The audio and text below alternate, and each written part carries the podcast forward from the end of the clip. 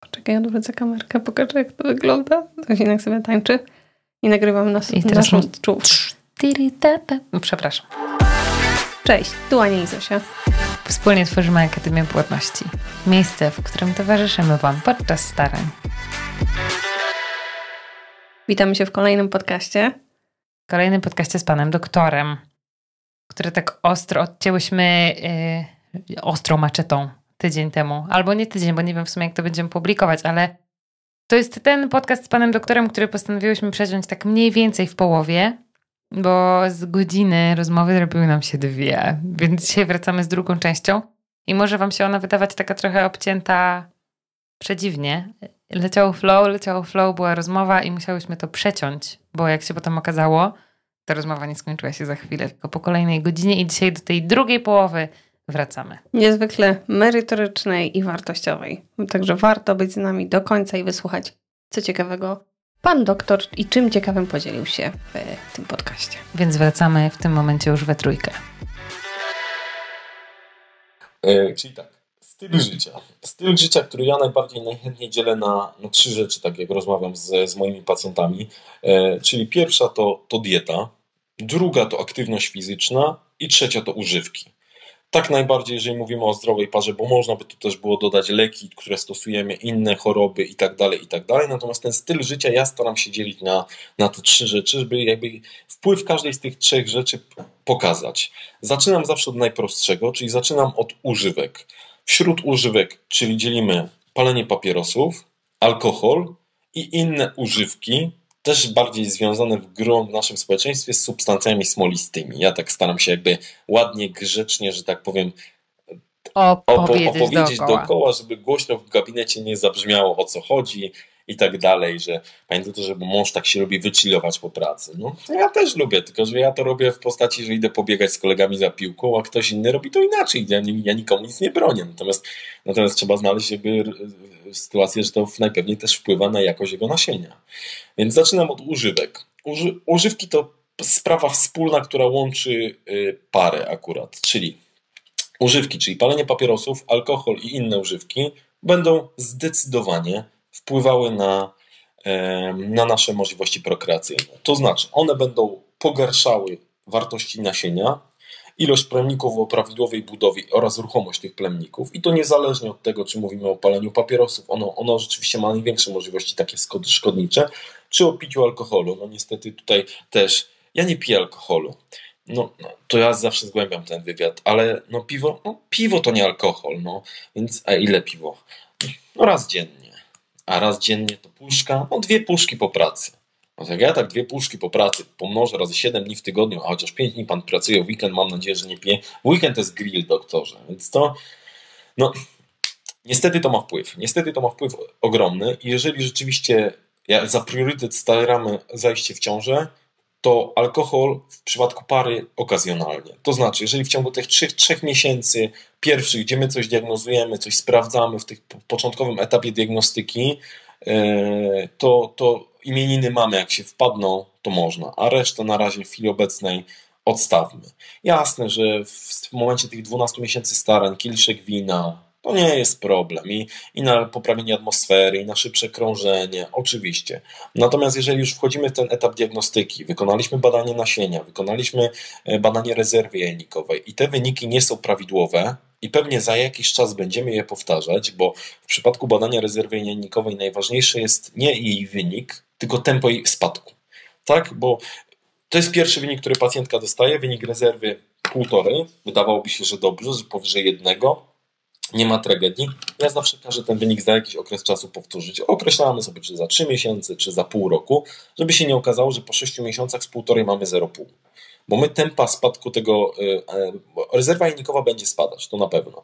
To znaczy ona czasem rośnie, to też pacjentów zaskakuje, że pan doktor mnie okłamał, bo nagle jak widzimy wynik rezerwy 1,2 albo 1,1 i ja zalecam te wszystkie tryby życia, alkohole, papierosy, to wszystko poprawiam nagle, daję suplementy i nagle z 1,1 robi mi się 1,7 albo 2, a, ale pan doktor nas nastraszył, uch, a taka dobra ta rezerwa, tak? Tylko pacjentka nagle jakby nie spojrzy przez pryzmat y, tego, że nagle dodała aktywność fizyczną 150 minut w tygodniu, nagle zobaczyła, że sprawdziła to, na co, co, co je co wkłada do, do tego i nagle odstawiła papierosy całkowicie. A, ale mnie pan doktor nastraszył, moja rezerwa, ja jestem super kobietą, moja rezerwa nie spada, tylko rośnie. No dobrze, no ja cieszmy się tym wynikiem, ale gdyby chciałbym zwrócić uwagę, że nie no, no trochę biegam, no nie no, jak pan doktor kazał, to biegam, no więc to, więc to rzeczywiście takie sytuacje też mają miejsce, to też trudno wytłumaczyć pacjentom. Więc w przypadku rezerwy jajnikowej spadek jest najważniejszy i to zalecam zawsze, żeby po jakimś okresie czasu powtórzyć. E, natomiast w przypadku e, wyniku badania nasienia, no Mężczyzna jest w tej uprzywilejowanej sytuacji w porównaniu do kobiety, że jego możliwości prokreacyjne są odtwórcze. To znaczy rezerwa jajnikowa to jakaś pula komórek, która została dana przez, to już w zależności od światopoglądu, przez kogoś na górze albo przez kogoś innego i ta rezerwa jajnikowa będzie nam spadać do momentu całkowitego jej wygaśnięcia i rozpoczęcia menopauzy. Natomiast spermatogeneza, czyli powstawanie nowych plemników, trwa mniej więcej co 80 dni. Więc życie jest ogólnie bardzo niesprawiedliwe, bo rzeczywiście, jeżeli, jeżeli poprawi mężczyzna swój styl życia, odstawi alkohol, papierosy i przeprowadzimy go przez taką pełną diagnostykę, to po trzech miesiącach właściwie ten wynik badania nasienia nagle nam wystrzelił. Wow, ale jestem super, super, hiper. No tak jest, no bo to możliwości są ogromne. To znaczy, jakby ja jako lekarz już widzę to też wśród Twoich pacjentów, że jeżeli rzeczywiście zwrócę na to uwagę, porozmawiam z pacjentem, że palenie papierosów, no to, to, to, że tak powiem, zabija całkowicie i to pacjent odstawi i nagle po trzech miesiącach zalecamy powtórzenie tego seminogramu i ten seminogram, no to jest zdecydowanie lepszy, naprawdę. No, no poprawa tego, więc styl życia ma wpływ na, na oboje, więc najpierw używki, używki w podobnym stopniu używki w podobnym stopniu, więc jeżeli się uda, to ten okres takich pierwszych trzech miesięcy diagnostyki odstawiamy, niwelujemy, zmniejszamy, super. Jakby się udało całkowicie odstawić palenie papierosów, jasne. Jak się uda przejść na plastry z nikotyną czy na gumy z nikotyną, o wiele lepiej, bo to już jest jakiś krok naprzód, bo, bo niwelujemy substancje smoliste, a ten. Co do e-papierosu, bo to jest też częste pytanie, które ja dostaję. No nie ma badań w chwili obecnej. Natomiast jak gdyby jakby zasada działania tych olejków z nikotyną mm, jest inna trochę, to znaczy tam nie ma rzeczywiście substancji smolistych, no, natomiast sama nikotyna ma wpływ już na jakość naszej rezerwy jajnikowej i na wynik badania, wynik, sorry, wynik badania nasienia, więc to zdecydowanie y, też odstawiamy, jeżeli jest taka szansa tego, tego e-papierosa. No jasne, pewnie jakieś badania za niedługo te publikacje dostaniemy, więc pierwszy styl życia to, to używki, bo o nich najprościej powiedzieć. Drugi styl życia, który jest też zasadniczo prosty, to aktywność fizyczna. To znaczy, aktywność fizyczna pobudza nasz układ hormonalny. W dużej mierze pobudza układ hormonalny mężczyzny, to znaczy produkcję testosteronu. Za produkcją testosteronu idzie niestety dużo, stety, idzie stety, e, dużo lepszy proces spermatogenezy. Więc jeżeli włączamy aktywność fizyczną, jakąkolwiek, wspólnie, jako para, starajmy się zmotywować. Nie mówimy tu o jakiejś, że nagle zaczniemy triatlon czy biegać maratony. Nie o to chodzi. Chodzi o to, żeby wyciągnąć się wieczorem na, na romantyczny spacer, gdzie zrobimy 10 tysięcy kroków. Chodzi o to, żeby razem wsiąść na rower w weekend. Chodzi o to, żeby jakąkolwiek aktywność fizyczną włączyć, bo jasne, ja gdzieś potem jestem w stanie nakreślać, jaka aktywność fizyczna, kiedy i tak dalej, bo też mam pacjentki, które borykają się z problemem niepłodności, chodząc codziennie rano na crossfit, albo nawet dwa razy dziennie, prawda? Więc jak gdyby no jakby nie możemy też jakby ze skrajności w skrajność spadać. To każdy problem jest indywidualny, indywidualnie do niego podchodzimy. Natomiast jakakolwiek aktywność fizyczna jest, jest bardzo ważna, więc starajmy się wspólnie siebie nawzajem wyciągać na tą aktywność fizyczną, jakby ona nie wyglądała. No i rzecz najpiękniejsza i najprzyjemniejsza dieta. Och, to jest piękny, to jest piękny, piękny temat.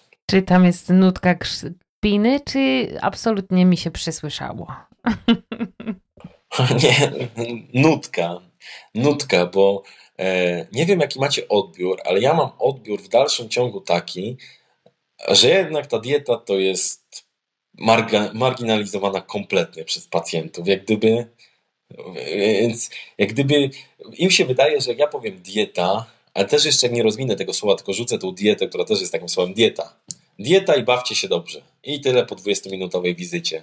To też jak nie rozwinę tego słowa, co ja myślę o tej diecie, to, to w ogóle y, jak ja zrobię wizytę kontrolną, y, Pani Kasiu, jeszcze o diecie mówiłem. Czy Państwo coś zrobiliście, jakieś zmiany? A, o diecie Pan doktor mówił. A widzi Pan doktor, ja sobie nie zapisałam, tak sobie tak na koniec ten, ten. I to niestety tak, jakby to jest kolejny nasz problem komunikacyjny, ale wynikający głównie z tego, że my nie mamy czasu w gabinecie, niestety jako lekarze omówić jakby całości tego, czego nam zależy na, na diecie. Więc jakby pokrótce to, co ja jestem w stanie powiedzieć w gabinecie. Ogromny wpływ na możliwości zajścia w ciążę ma potwierdzona lub nie jakby rozpoznana lub wykluczona insulinooporność. To, co powiedzieliśmy wcześniej w tej diagnostyce. Insulinooporność nie tylko ma wpływ na e, problemy z zajściem w ciążę, ale przede wszystkim są publikowane takie nowe prace na temat implantacji. To znaczy, nawet w sytuacji, jeżeli uda nam się zajść w ciążę, czyli dojdzie do połączenia komórki jajowej z plemnikiem, to pod, to się udaje zrobić w jajowodzie, to potem ten zarodek musi cyk, cyk, cyk, cyk, przejść do jamy macicy i tam się musi zaimplantować. Jeżeli mamy duży stopień insulinooporności, to to endometrium, czyli ta błona wyścielająca jamę macicy, będzie działała jak tarcza. To znaczy ta piłeczka zarodkowa tam zejdzie, ale od tej tarczy nam się odbije. Może dojść, może się nawet zaimplantować, ale ta implantacja będzie słaba, może to prowadzić do poronień w pierwszym trymestrze. Więc tutaj zdecydowanie to, co ja mogę wykonać jeszcze w diagnostyce, e, to potwierdzenie lub wykluczenie insulinooporności. No i w sytuacji, jeżeli rzeczywiście mamy potwierdzoną insulinooporność, no to to jest gro pracy przed, e, przed zespołem. To już pokazuje, gdyby e, no, zalety, zalety zespołu. Z tego powodu, że musimy z pacjentami porozmawiać trochę, czy jesteśmy w stanie to, co te błędy dietetyczne, czy tę tą jednostkę chorobową, z którą on się boryka, owładnąć czy opanować samą dietą. To nie zawsze się da. To nie zawsze się da. To jest bardzo indywidualne. To znaczy, e, kiedy my wiemy, że to się da zrobić dietą? To znaczy, jeżeli po wywiadzie, po ocenie pacjenta, to znaczy pacjentki wzrost, masa ciała, BMI, I po wywiadzie takim rodzinnym. To znaczy, jeżeli mamy bardzo obciążony wywiad rodzinny, mamy cukrzycę w rodzinie, mamy pacjentkę, która od wielu lat boryka się z problemem już nie nadwagi, a otyłości i rzeczywiście powie nam, że no ona się starała, że próbowała, że jak nie je, to chudnie. Proszę Mają, jak nie je, to każdy chudnie. To nie, jakby to nie jest zasada, którą my chcemy w, w, w, w momencie diagnostyki niepłodności. Bo to jest moja ulubiona zasada, jakby jak mi pacjentka na odchodne rzuca że ona od jutra przestaje jeść i widzimy się za trzy miesiące. No nie to chcę osiągnąć w gabinecie. Ja mówię pacjentkom w ogóle, że ja bardzo nie lubię diet, dieta w ogóle nie lubię tego słowa, ale w ogóle diet z ograniczeniem bilansu kalorycznego. Z tym takim chorym liczeniem, odejmowaniem, jakby to nie jest nasz cel w leczeniu niepłodności. Może w ten sposób. Wtedy mówię zawsze pacjentce, że proszę, te kalkulatory wagi na razie chowamy, i staramy się edukować jak gdyby w tych produktach, które powinna Pani wybierać. Natomiast te produkty, które pacjentka powinna wybierać, rzeczywiście uzależniamy od tego, od tego rozpoznania e, insulinooporności, czy od tego podejrzenia. I to jest jakby, jeżeli mówimy o kobiecie, bo niestety w przypadku diety kobieta i mężczyzna będą się zasadniczo różnić. Już Wam powiem dlaczego. Natomiast to jest pytanie, gdyby mówię, edukuję na temat tego indeksu e, glikemicznego. Natomiast to jest pytanie gdyby do Was. Czy Wy też zwracacie uwagę, gdyby komponując to, co Wy przygotowujecie na indeks glikemiczny i, i, i ten, czy raczej e, wybieramy produkty zdrowe, prawda? Ogólnie jakby norma zdrowych produktów jest raczej znana, tak? Czy raczej zwracamy, zwracacie uwagę? No to gdyby, czy tak, czy nie? Jakby to z mojej ciekawości, prawda? Gdyby to już Ci, Michale, odpowiadamy. Zawsze zwracamy na indeks glikemiczny, bo to daje taki pogląd naszym z kolei pacjentkom, że y, w tej puli y, produktów z niskim indeksem glikemicznym są najczęściej właśnie, znaczy są te zdrowe produkty, więc dzięki temu, że my bazujemy na niskim indeksie, one sobie też same komponują później y, te diety, sięgając po te produkty właśnie. Ale wiesz co, ja myślę, że może się jeszcze kryć za tym pytaniem, taka dziewczyna, która pisze po drugiej stronie, że ona sobie na przykład wylicza ten indeks i ładunek i tylko na tej podstawie jakby żyje. I jeśli to się robi taką fiksacją, na zasadzie wiesz, na przykład tłumaczyłyśmy, że możesz zjeść arbuza, halo, mimo że on ma wysoki indeks, to właśnie nie o to chodzi, że jakby nie fiksujmy. Spotkajmy się gdzieś w połowie drogi i jedzmy zdrowo, ale nie tak y, skrajnie. No to jest, to jest trudne, prawda, bo my też coraz więcej jest też, też tych prac, prawda, a propos tego, rzeczywiście, no ten indeks glikemiczny w przypadku pacjentek z insulinoopornością jest ważny, prawda, to co teraz wchodzi nowego to też ten e, indeks insulinowy, który też jest ważny, który też prace pokazują, że nie zawsze jakby jest poparcie, bo jakbyśmy wybrali warzywo z, z, z niskim indeksem glikemicznym, zrobili z niego sok, to nie zawsze ten indeks glikemiczny będzie też niski, prawda? Więc jak gdyby na pewno jakby rzeczy, które pacjentka robi z tym produktem, prawda, czyli to całe przetwarzanie energetyczne, jak, w jaki sposób też jakby podajemy ten produkt, to jest ważne. Natomiast to chyba co powiedziałaś, jakby nie fiksujemy na tym tak zupełnie, tak całkowicie. Staramy się znaleźć, staramy się znaleźć złoty środek. No i to jest właśnie coś, czego ja potrzebuję w moim uzupełnieniu pracy, którego przez okres pewien mojego życia szukałem, czyli kogoś, kto e, ma wiedzę, ma doświadczenie, zaopiekowałby się moimi pacjentkami a propos diety, gdzie mógłbym ich po, je po prostu skonsultować. Więc mówię, to gdzieś nasze jakieś wspólne marzenie, żeby, żeby e, stworzyć zespół.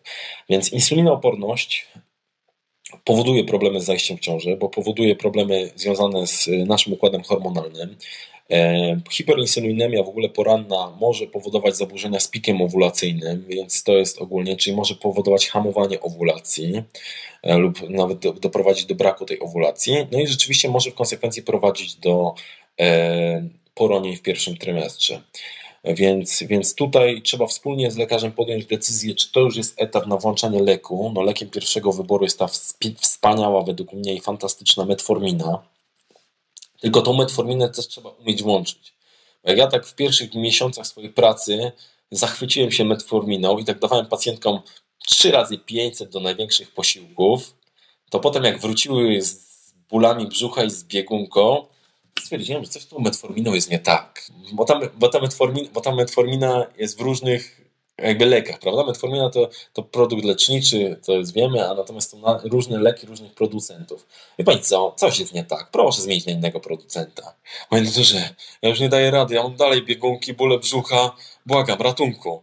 Co mi się, nie no, kurczę, naczytałem się tyle fantastycznych prac o tej metforminie, a tu mi coś, jak na jakąś zrzędę trafiłem. O co tu chodzi? Ale jak zrzęda była pierwsza, druga, piąta, piętnasta, to wiedziałem, że nie z rzędą jest problem, tylko jest problem z lekarzem, który, że tak powiem, tą, tą pacjentkę obsługuje. I rzeczywiście troszkę się zacząłem więcej edukować w kwestii korzystania z tej metforminy. Jasne, jak są do niej wskazania, to trzeba ją stosować. Natomiast żadnemu organizmowi, który boryka się z problemem insulinooporności, a jak chcemy włączyć leczenie, e, to już ten problem jest zaawansowany, E, nie spodoba się to, że chcecie, e, że tak powiem, trochę na tą insulinę uwrażliwić, włączyć metforminę. E, I tego typu dolegliwości są częste, to znaczy bóle brzucha, biegunki, takie, które nawet zaburzają funkcjonowanie, no, funkcjonowanie w, ciągu, w ciągu dnia.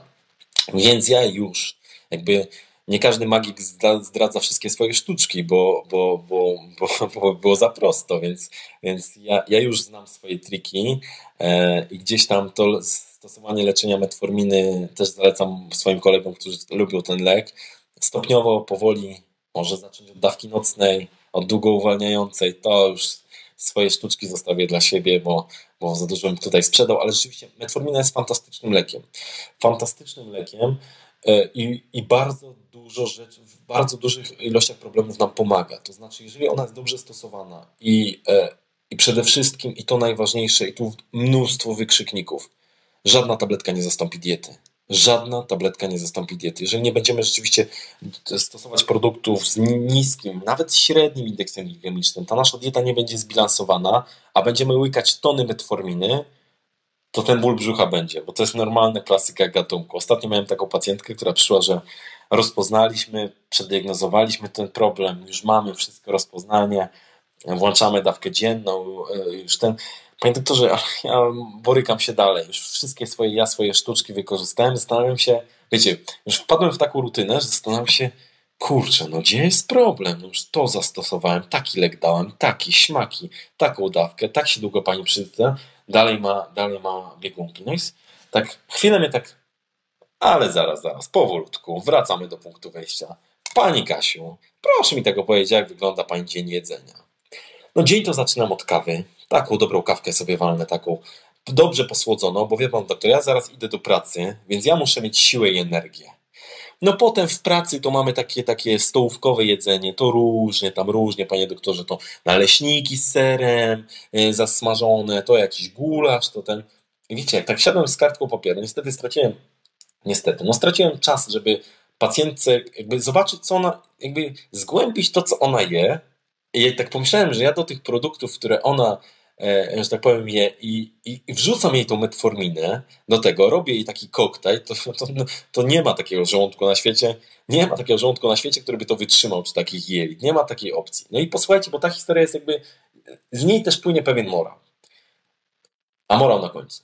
I pytam pani Kasi, pani Kasiu, proszę mi powiedzieć, tak, no to daliśmy leczenie i tak dalej, jakiś tam drobny efekt pani po pierwszym leczeniu osiągnęła i teraz jest niefajnie. No i tłumaczę pani Kasi, że no nie ma takiej siły na świecie, że tabletki bez diety jakoś popłyną. No nie ma takiej opcji. Jeżeli będziemy te, te tabletki niestety łączyli z nieodpowiednią dietą, to, no to konsekwencje będą takie, jak pani sama odczuwa, czyli biegunki, bóle brzucha, obniżony komfort życia i tak dalej. Proszę mi powiedzieć, pani, to już pacjentka była troszkę zakończone te plany prokreacyjne, starsza, z dwójką dzieci, body positive, zupełnie body positive, bardzo dobrze się czuła sama ze sobą i ja jakby niczego nie robię na siłę i pytam, pani Kasiu, poproszę mi tak szczerze powiedzieć, czy to, co my robimy, no jest nam w ogóle do czegoś potrzebne, tak?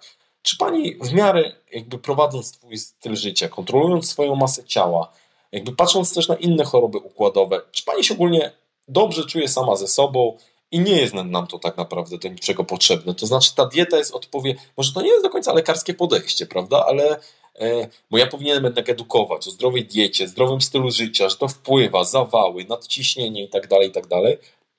Ale pani Kasia zupełnie szczerze, panie powiem panu szczerze tak, ja się czuję dobrze sama ze sobą, troszkę ruchu mam, masę ciała w miarę od e, jakiegoś czasu kontroluję. Jasne, borykam się z problemem czy nadwagi, czy nawet otyłości, który już mam od wielu lat. Rzeczywiście byłam w szoku, że pan doktor to mnie zdiagnozował, bo nikt wcześniej o to nie pytał i tej diagnostyki, diagnostyki nie było.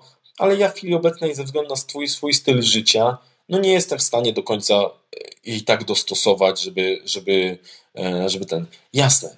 I nam, pewnym osobom wyda się to, co ta baba gada w ogóle, że zmiana diety to jest najprostsza zmiana w życiu ale nie jesteśmy w jej butach i nigdy w jej buty nie wejdziemy. Nie próbujmy tego nigdy robić, bo nie wiemy, jak wygląda jej życie, jej funkcjonowanie, na co ona ma czas, czemu chce się poświęcić, jakie ma swoje cele.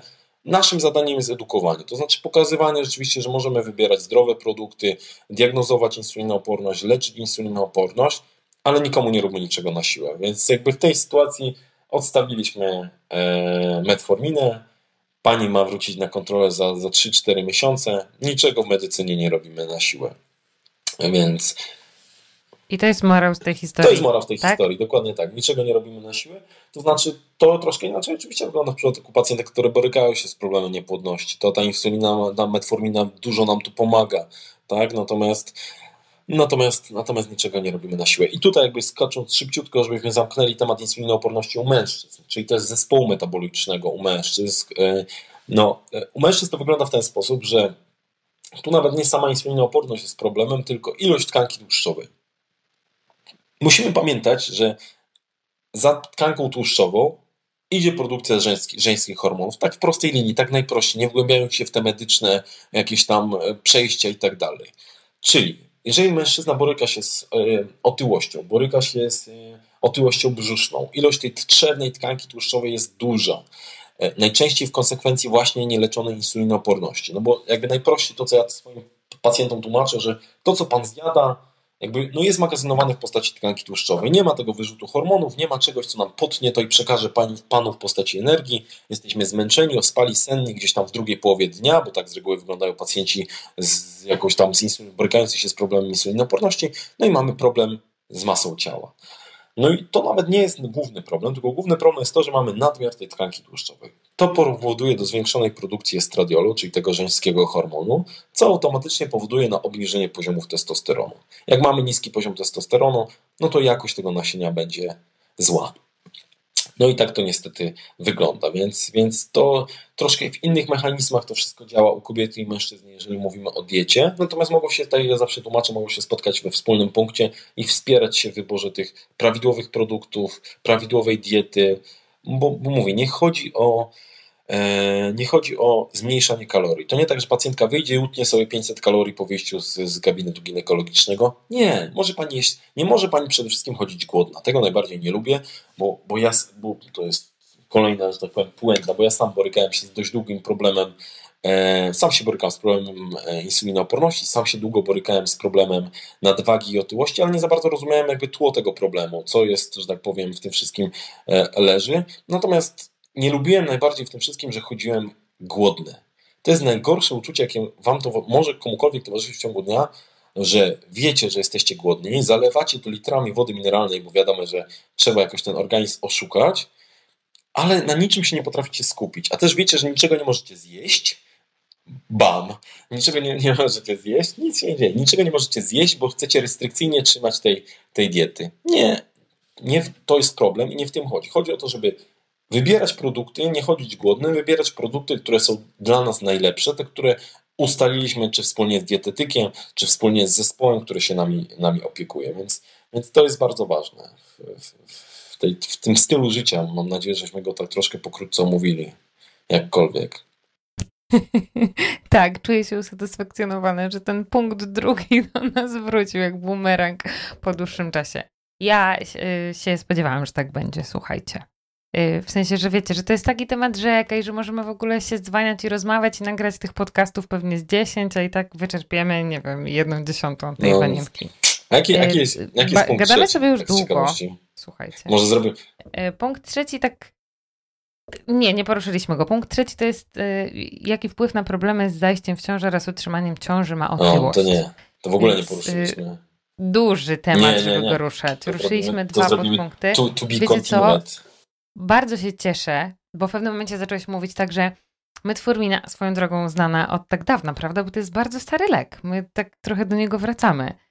Padło tak dużo, metformina jest wspaniała, jest wspaniała, jest wspaniała i to prawda, ale wtedy sobie od razu wyobraziłam te dziewczyny, które piszą do nas na zasadzie, słuchajcie, to może pójdę do lekarza, może uda się wydębić tą receptę, no i nie będę musiała stosować tej diety, nie? Że jakby to będzie właśnie super solution na to, że jak się uda uzyskać tabletkę, no to będzie wygodniej. Więc super, że to wybrzmiało i z kolei też się cieszę, bo są też takie dziewczyny, które tak się potwornie boją tej metforminy. Wiecie, że jakby, Boże, może tylko dieta, może spróbujmy, może jeszcze zacznę się więcej ruszać, a czasami po prostu trzeba ją brać. I właśnie super, że wybrzmiało to, że ona jest wspaniała. Tak jest, tylko zawsze łączona, po pierwsze to łączona z dietą, a po drugie czegoś, czego ja jakby, to też jakby miał może więcej czasu nad czym, nad takim trochę fałszem jakby tego, tej wizji E, e, przedstawionej nam w mediach społecznościowych, bo ja obserwuję wiele osób, które jakby problemami z dietą, dietetyków, które się tym zajmują, no nie dajmy sobie wmówić, że jesteśmy w stanie wszystko zrobić dietą. To jest kłamstwo. Na pewnym etapie, na pewnym etapie po zgłębionym wywiadzie, wynikach badań, e, historii medycznej, no nie jesteśmy w stanie wszystkiego zrobić z dietą. To znaczy, może inaczej, nic bez diety nie osiągniemy, ale nie zawsze dieta jest wystarczająca. Jasne. My mamy takie nawet Dokładnie. powiedzenie w akademii, że czasami ta dieta gra pierwsze skrzypce, a czasami gra drugie. W tym całym Orkiestrze. jakby leczeniu niepłodności. Tak. I, I mamy też takie pacjentki, wiecie, ja teraz właśnie mówię do was dziewczyny, bo wy się tak czasami panicznie boicie tych leków i, i tak bardzo byście już się chciały tak wyżyłować na tej diecie, już nie bardzo my mamy co zrobić, i czasami ta metformina jest po prostu niezbędna i ona nie jest jakimś takim, nie wiem, ryczącym wilkiem no tak. strasznym, tak. którego się trzeba bać, tylko właśnie trzeba o niej mówić tak pluszowo, jak Michał, ona jest wspaniała, wspaniała. Ja byłam niedawno na konferencji z mamą medycyny estetycznej, jeszcze wam tylko powiem, że ona też wpływa, metformina, bardzo był długi wykład na ten temat, że w ogóle przedłuża jakby naszą, naszą, nasze piękno. No tak, no tak wszystko, co czytamy w mediach społecznościowych, przepuszczajmy przez jakąś kalkę, przez jakąś, jakiś nasz własny wewnętrzny filtr. Zawsze nad wszystkim się zastanówmy i zawsze skonsultujmy z, no, z lekarzem. No, musi być ktoś, kto nad tym jakąś tam opiekę ten. Jasne, no tak jak ludzie są różni, prawda? No lekarze też są różni. Ja nigdy nie, jakby nie, nie, nie wchodzę, nie staję w jakiejś obronie jakiejkolwiek grupy lekarzy, bo ja wiem, że, że lekarze są różni i nie zawsze no, ktoś zwróci uwagę na tą dietę, drugi machnie ręką i tak dalej. Dlatego no, też uważam, że co do wszystkiego, to do niczego. Jeżeli dana osoba zajmuje się problemem endokrynologii, niepłodności i ma wiedzę i w tym siedzi, to do takiego specjalisty się udajmy. Ja nie zajmuję się na, na przykład ginekologią onkologiczną. Mam wiedzę zupełnie podstawową. Pewne podstawowe rzeczy potrafię zdiagnozować, ale jeżeli wymaga to dalszego postępowania. Nawet pewne rzeczy, że potrafię zoperować, ale jeżeli wymaga to głębszej diagnostyki, głębszego leczenia, to kieruję do moich kolegów, którzy są pasjonatami, czy koleżanek, które są pasjonatkami e, ginekologii onkologicznej i, i, i, nie mam z tym, i nie mam, no wiecie, jejku, tracę pacjentkę, tracę pacjentkę, co ja zrobię? No, dajcie spokój. No, przestańmy jakoś tak myśleć. Nie wiem, no to jest mi obce. No nie umiem tego opowiedzieć, dlaczego jakby takie postępowanie jest obce. No, ja się cieszę, jak wyjdę. Pamiętam, że dzisiaj nie przyjdą ostatnie dwie pacjentki. Fantastycznie, ja na 18 idę na piłkę z kolegami, to jeszcze jakbyśmy to przesunęli, to no nie, nie, no, no, no. dobra, normalnie. I z perspektywy pacjenta wydaje mi się, że ja na przykład bezpieczniej się czuję u specjalisty, który jest jakby wyspecjalizowany w wąskiej dziedzinie. W sensie jestem bardzo okej okay z tym, kiedy ty mi mówisz, yy, to nie jest mój ogródek, który ogarniam od lat. Ja się czuję super specem w tym, ale polecam ci super mojego kolegę, który robi to od lat. Jak ty mi coś takiego mówisz, to ja nie chcę, żebyś ty był właśnie, tak mi się wydaje, ja tak mam, że ja wolę iść naprawdę do takiego człowieka, który na przykład w ginekologii onkologicznej działa od lat X i wtedy ja się czuję super zaopiekowana, a nie tak wiecie, że no przywiązałam się do swojego lekarza, to prawda, ale i to jest fair, kiedy on w pewnym momencie powie, że no, mo, moje zdolności to czyni, czyni go w moich oczach jeszcze lepszym dokładnie, specjalistą. Dokładnie, kiedy on to może powiedzieć, że sorry, ale nie wiem, to jest w ogóle bardzo cenne, jak lekarze mogą powiedzieć. Nie wiem, ale na przykład się dowiem na następną wizytę. To jest super. No, nie wiem, to, nie wiem, to rzadko usłyszycie w gabinecie, żeby nie powiedzieć wcale. Mamy pie, pierwiastek boskości w nas po prostu brzmi, drzemie jakiś taki nie, nieodłączny po prostu, no. Że to e, Pan Bóg już był, teraz jestem ja, no co ja zrobię, no. Szczególnie chyba szybko po studiach, nie? nie? Nie macie takiego wrażenia? Ja w ogóle tak mam dużo jakby osób z lekarskiego środowiska i nie wymieniając tutaj, bo nie wiem, czy by sobie życzyli, ale często słyszałam takie przemyślenia, że wiesz, kurde, Boże, co ja chciałem po studiach, nie? Co mi się wydawało, no, może zanim ta nie, pokora to, przyszła. To, to, to, to prawda 100%, chociaż no, za tym nie idzie reguła, bo to też zawsze ten, ale, ale w ginekologii jest takie złote, magiczne e, powiedzenie, które ja zawsze powtarzam, bo, bo ginekologia, a bardziej położnictwo, to też kolegom, którzy gdzieś tam dyżurują, pracują w szpitalach, jest, jest bardzo stratliwe. To jest bardzo, jakby stąpasz po cienkim lodzie końcem wiosny, mniej więcej, czy tam początkiem wiosny po cienkim lodzie. I trzeba tam bardzo, bardzo uważać. I my w ginekologii zawsze, że przed upadkiem kroczy tylko duma. Więc jakby musimy się wystrzegać tej takiej dumy i pewności, że, że nasza diagnoza jest jedyną i nieodzowną i, i, i prawdziwą. I, I, jakby zawsze wziąć pod uwagę gdzieś tam inne, inne możliwości. To, i to dzięki temu jakby wiele, wiele moich kolegów, którzy położnictwem ginekologią się zajmują, wielu problemów nas, nas ustrzegło, więc więc trzeba jakby być takim otwartym umysł cały, cały czas jednak dopuszczać inne opcje pod uwagę. I nauczyć się pokory, ale chyba wszędzie wydaje mi się, chociaż ten pierwiastek boskości w lekarskim świecie jest No nie, jest ogromny, jest ogromny no. w przeciętnych To prawda, to prawda. Kurczę, tyle tematów. Słuchajcie, Michał na początku, zanim zaczęliśmy y, rozmawiać, nakreślił nam czas i tak go przeciągnęliśmy nieźle. Y, nie wiemy, co zrobimy z tym podcastem, czy go potniemy na dwie części, czy wydacie radę wysłuchać tyle, jak zrobimy. Y, musicie wiedzieć, że absolutnie nie udało nam się mówić nie, w ogóle. punktów, które były w, w ogóle nie wiem. Znaczy to, co nakreśliliśmy, to taka też, żebyśmy powiedzieli, to była taka zupełna podstawa, prawda? Bo ja na przykład bardzo chciałem się zagłębić w temat no, w kontekście insulinooporności, a niepłodności kobiecej i niepłodności męskiej zupełnie osobno. Jakby troszkę to wyszczególnić i tak dalej jeszcze, bo to, co powiedziałem, jest dość powierzchowne pewnie, czy, czy gdzieś tam może nie otworzy jakichś nowych drzwi, natomiast, natomiast może nakreśliłem taką przynajmniej podstawową ścieżkę diagnostyczną, to na czym mi zależało, żeby zawsze glukozę łączyć z insuliną, nie, jak wykonujemy doustny test obciążenia glukozą, to zawsze z oznaczeniem insuliny, żeby kierunku tej insulinooporności, bo to jest problem ogólnie społeczny, taki, no, no wiadomo, że teraz nasze społeczeństwo ma duży problem z, z nadwagą czy z otyłością, ale to też nie zawsze jest wina danego pacjenta czy danej pacjentki, też czasem niestety uwarunkowania chorobowe idą za tym, że mamy problemy, problemy z wagą. I to, co jak gdyby też na co chciałbym bardzo zwrócić uwagę, bardzo, to jest ten właśnie trzeci punkt, o tym bardzo chciałbym z Wami kiedyś porozmawiać, o, o otyłości, o wpływie na, mm, na ciążę, e, bo, bo, bo mówię, takie historie, które gdzieś tam na początku wspomniałem, e, się nam zdarzają. E, no, te pacjentki z otyłością zgłaszają się do klinik leczenia niepłodności, są tam stymulowane ogromnymi dawki, dawkami hormonów. No, no musimy w tym wszystkim jakoś odnajdywać złoty środek, ja tym, o tym chciałbym jak gdyby powiedzieć, a, a też to jest problem pierwszych tygodni, czy nawet pierwszych miesięcy ciąży, prawda, że zupełnie inaczej, że pacjentka z otyłością jest pacjentką wysokiego ryzyka i zupełnie ta ciąża powinna być inaczej prowadzona i inaczej kontrolowana, więc inne badania, bo ma dodatkowo pacjentka, która boryka się z problemem otyłości, ma na przykład dodatkowo echo serca płodu, tu też jest pewne szczegóły, takie niuanse, o których warto, warto powiedzieć, są po prostu ciekawe. I nie kończmy smutno tego podcastu, bo ja jakby się cieszę, że to będzie kontynuacja. Super, że nam się nie udało omówić tych punktów, bo to znaczy, że będziemy musieli się tu jeszcze Albo tu, albo w Krakowie, albo gdzieś indziej. Także fajnie. Albo, to prawda, bo wiecie... Na żywo dużo lepiej. Albo właśnie nie wiecie, bo jakby te nasze, to nasze kolabo, ono już trwa i my mieliśmy tyle pomysłów na tą współpracę, mieliśmy nagrywać filmiki, mieliśmy robić jakieś w ogóle takie y, tury po Krakowie i pokazywać różne rzeczy. Także może coś odwlecze, to nie uciecze, oby. Ja nam tego życzę na koniec tego podcastu, bo to mogłoby być, wydaje mi się, super wartościowe dla odbiorców po drugiej stronie. Tym bardziej, że czujemy z Michałem ew ewidentnie wspólny flow. Jakby te myśli to są nasze myśli i nasza również utopijna wizja Warto i nasze marzenia. kurs hipnozy. Nie no i Tyle lat w hipnozie. w ogóle mi się strasznie podoba to, że że wiesz, że ty naprawdę potrafisz wejść, posłuchać, że ty się zastanawiasz, co jest po drugiej stronie tego pacjenta, że już jakby ten pierwiastek boskości jest na drugim miejscu. A, Super. Takim, życzę sobie takich lekarzy. Między jeden a dwa.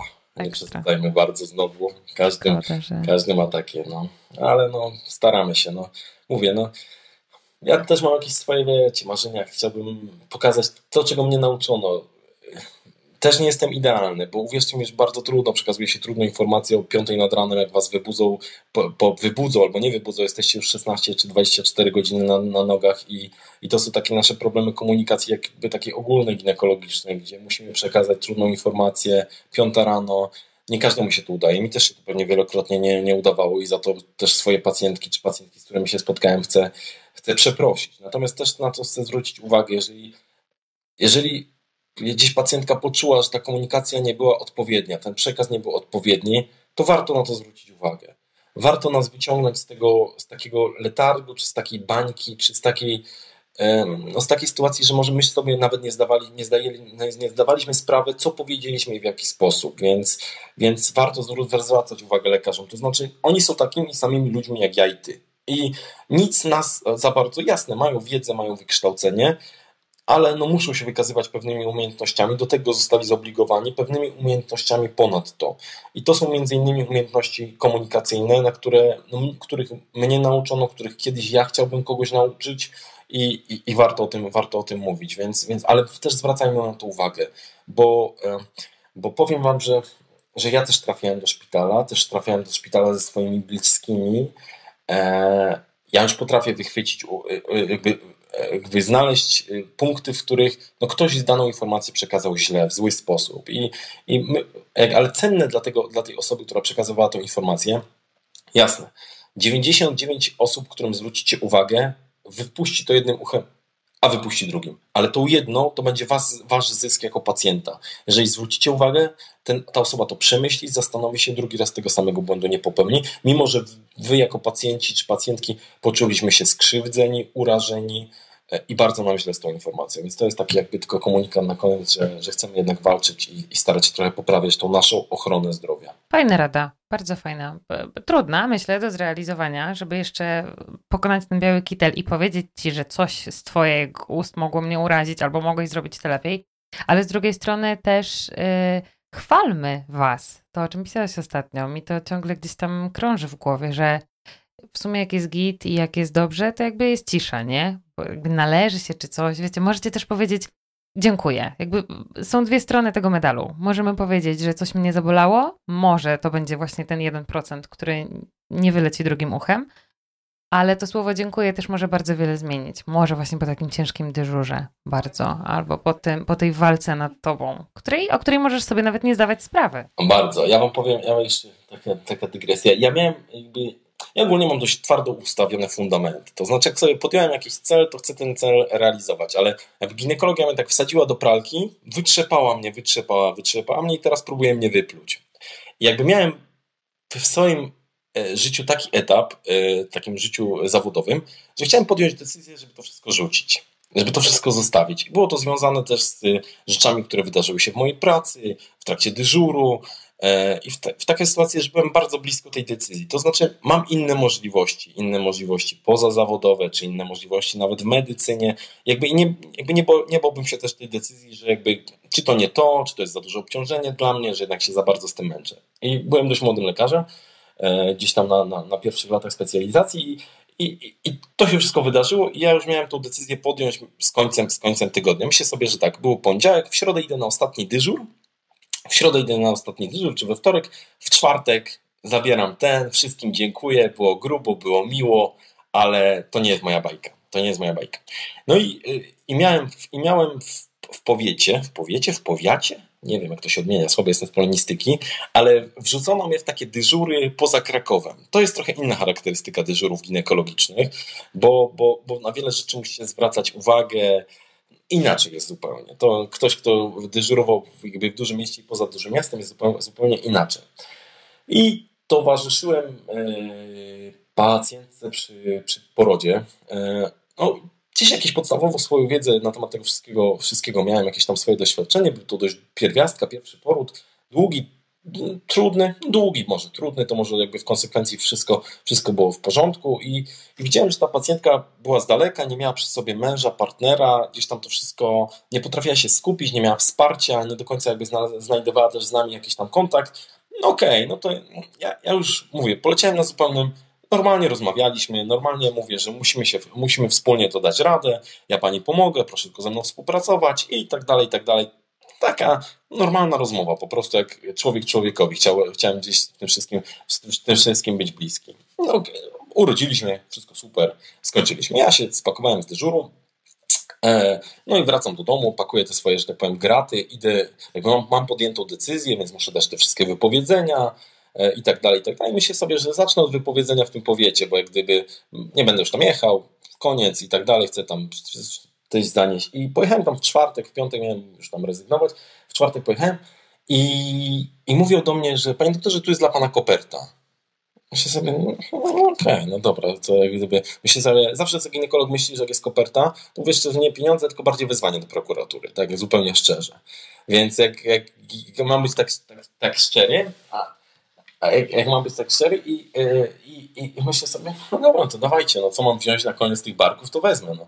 I na, na całe szczęście koperta była zielona, czy, czy, czy różowa, już nie pamiętam, to już wiedziałem, że nie prokuratura. Sobie myślę, dobra, no to teraz, to, teraz, to teraz jest z górki.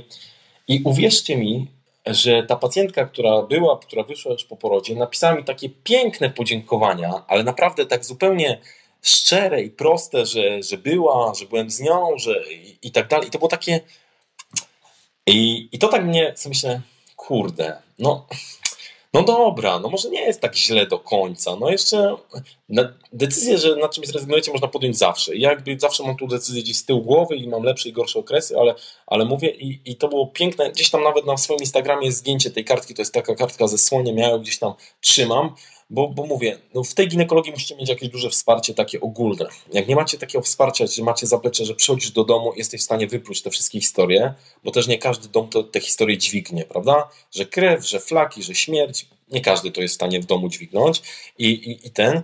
I, i, I czasem ja mam, ja mam swojego serdecznego przyjaciela, e, z którym rozmawiam, którym dzwonię, który mieszka we Wrocławiu i, i dzięki niemu mogę się z tych sytuacji wypluć i tak dalej.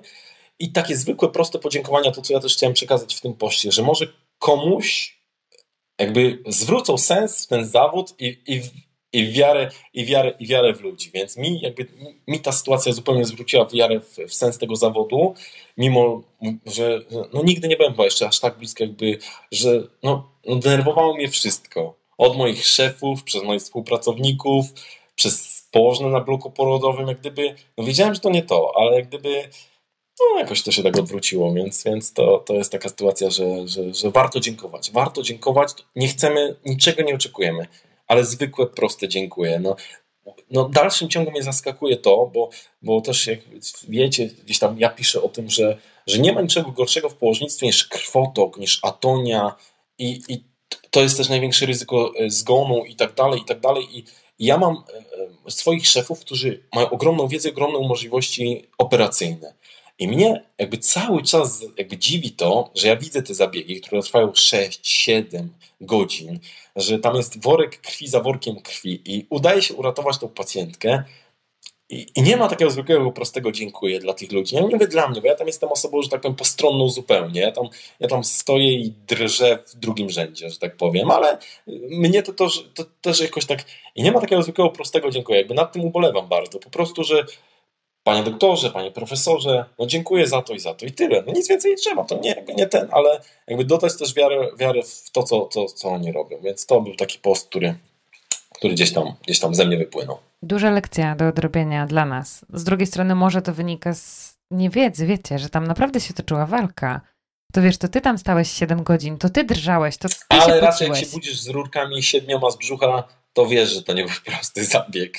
Nie, no jasne, jasne, jasne. Ja tutaj tak jak zwykle się staram stanąć gdzieś po środku. Ja bym powiedziała, że w ogóle dziękujmy wszystkim, prawda? Że to jest coś miłego, o czym może wiele z nas zapomina, czy naszym bliskim nawet. Y, jakby to, to przyzwyczajamy się do dobrego i jakby dobre jest nam dane za darmo, a tak naprawdę tak nie jest, więc fajnie powiedzieć nawet tym bliskim osobom, współpracownikom, dziękuję Ci, za kupią kawę nawet, prawda? To daje takich skrzydeł człowiekowi. Nie, no jasne i pytamy raczej, gdzie jest zeszyt skarg i zażaleń, a nie gdzie mogę napisać panu pochwałę. Jak z Anią ostatnio napisałyśmy dla takiego informatyka, który nam pomógł. W krytycznym momencie siadła nam strona, chłop nam zareagował, no ja go chciałam ozłocić. I napisaliśmy, napisałyśmy z Anią pochwałę dla jego y, Szefa. pracodawcy, no, no, tak. tak no. To było takie w ogóle że jak nam to? Gdzie ten mail, gdzie to skierować? W ogóle o co chodzi? Gdzie to podać, nie? Ale później nam odpisali nawet bardzo miło, że... Ale na początku była takiego czatu, gdzie się nie odpisuje. O, czujcie, wysyłacie i tam jest, że nie odpisujemy na te wiadomości, prawda? Tylko to jest jakby automat. A tam, kurde, człowiek, kurczę, no dzięki ludzie, bardzo miłe, przekazaliśmy wszystko. No dokładnie. No dobrze. Może dostanie podwyżkę. Tak. Fajny, y, fajna klamra na koniec. Bardzo dziękujemy. To ja nie, nie, właśnie wybiły dwie godziny. Tak jest. Mam nadzieję, że to się nagrało na wszystko, bo... Dammit! Nie ma innej opcji. Nie ma innej opcji. Jakby... Michał trochę straszył w trakcie Nie, zaraz wam, zaraz wam, zaraz wam to wyślę. Jezu, mam nadzieję, że to... Nie znam się na tym, to jest dla mnie trochę wszystko obce, ale mam nadzieję, że wszystko działa. Zaraz ci wszystko powiemy. Y, może na koniec pożegnamy się z naszymi y, odbiorcami, jeżeli tu jeszcze jesteście z nami, to super. Y, Michała znajdziecie na ginekologika.pl oraz na Instagramie. Zachęcamy do śledzenia jego social Musimy zrobić zdjęcie jeszcze. Instagram doktor Strus. Nie doktor Struś, podobno często. Nie, uwielbiany przeze mnie. jest doktorem Strusem. Tak, jest. Nie ma tu dla mnie okay. żadnego problemu. Doktor Struś. Od, od mojego jestem Strusiem. To jest jakby bardzo miłe. Nawet tak brzmiał pierwszy mail do ciebie od nas. Ja, tak? Ja zrobiłam literówkę, no. To taką, to taką trudną literówkę, bo tam trzeba kontrol wcisnąć, kontrol. Właśnie ja nie wiem, co tam, na pewno była literówka, później się dziwiliśmy, wiesz, taki fajny, bo to Zosia wyhaczyła ciebie na Instagramie i mówi, chodź, zobacz, jaki fajny człowiek, że fajnie, fajnie, jest to, jest to flow, poczuła to i mówi, pałujemy go. I spałowałyśmy strusia. Piękny, piękny, piękny początek. Dobrze, że jesteś wyrozumiały. Nie, to jest jakby częsty błąd i pacjentki często pytają, a też, a też mają problem, bo mój młodszy brat y, jest teraz, skończył studia, jest lekarzem, będzie specjalizację z kardiologii, y, gdzieś tam zaczął nawet ze mną przyjmować i znaczy w osobnych gabinetach oczywiście i, i że pacjentki mówią, że do doktora Strusia, a rejestratorki już nawet nie poprawiają, tylko pytają, że do którego. To pacjentki w ogóle są wtedy wiesz, skołowane. Okej. Do młodego no, czy starego. Tak to wygląda. Fajnie. Dziękujemy ja dziękuję. bardzo Dziękujemy. za to w imieniu swoim i odbiorców, którzy znaleźli na pewno Zapraszam do Krakowa. w tym podcaście dla siebie. Super, Dzięki bardzo. Zapraszam do Krakowa, a my zapraszamy once again. Może nam się uda po krótszym jakby dystansie niż od ostatnich Jasne. rozmów. Spróbujmy. Dzięki. Dzięki. Dzięki bardzo. Dziękujemy Wam bardzo.